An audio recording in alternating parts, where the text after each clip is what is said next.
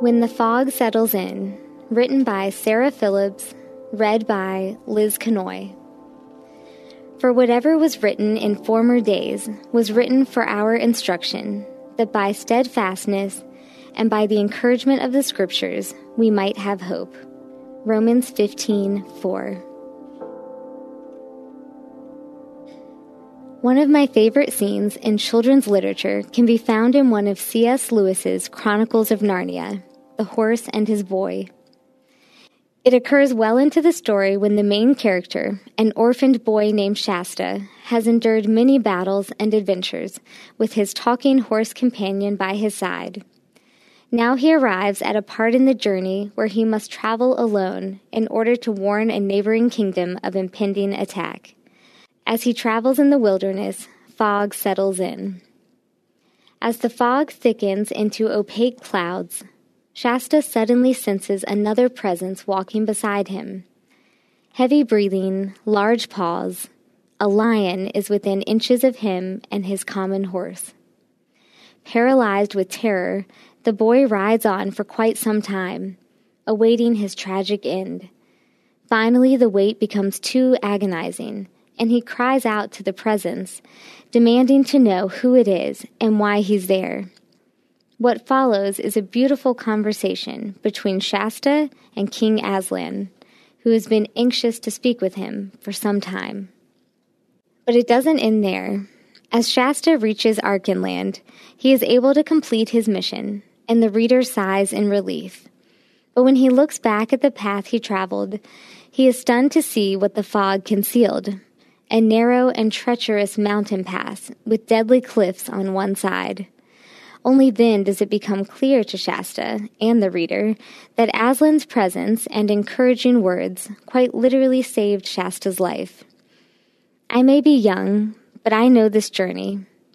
I know what it's like to look down a winding path that seems to stretch endlessly into murkiness. I know what it's like to feel alone, afraid, and confused and you probably do too. You question if you'll have the endurance to see the trial through, to make it to your destination. We obviously don't have a Narnian lion to converse with and walk beside us when life gets tough. Wouldn't that be nice? But God does walk with us and speak to us in the real world, even when the road feels lonely and frightening. In this Advent reading, we see God gave us His Word as a source of hope and encouragement. He has not left us alone here, blind and fumbling through the fog. He has words of wisdom He is anxious to share with you. God also reveals His steadfast and encouraging nature through fellow believers. The second part of the verse above reads, May the God of steadfastness and encouragement grant you to live in such harmony with one another, in accord with Christ Jesus.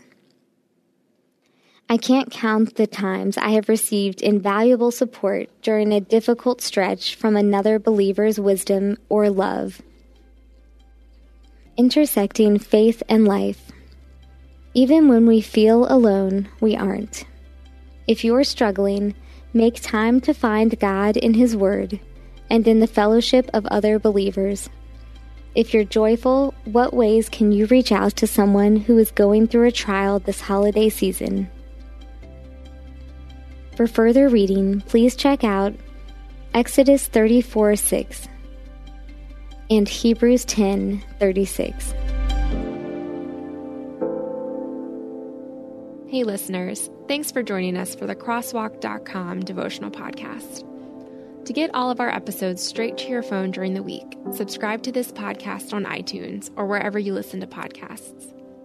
To find more devotional content like this, head over to Crosswalk.com. Jesus wants our fears to launch us toward faith. Then he grins and says, Do you trust me? Because together we can do this. With Mornings with Jesus, you can start your day in a positive way. Find hope through inspirational stories and scripture. Go to lifeaudio.com or search your favorite podcast app for Mornings with Jesus. You can also download the Abide app for biblical meditations at abide.com.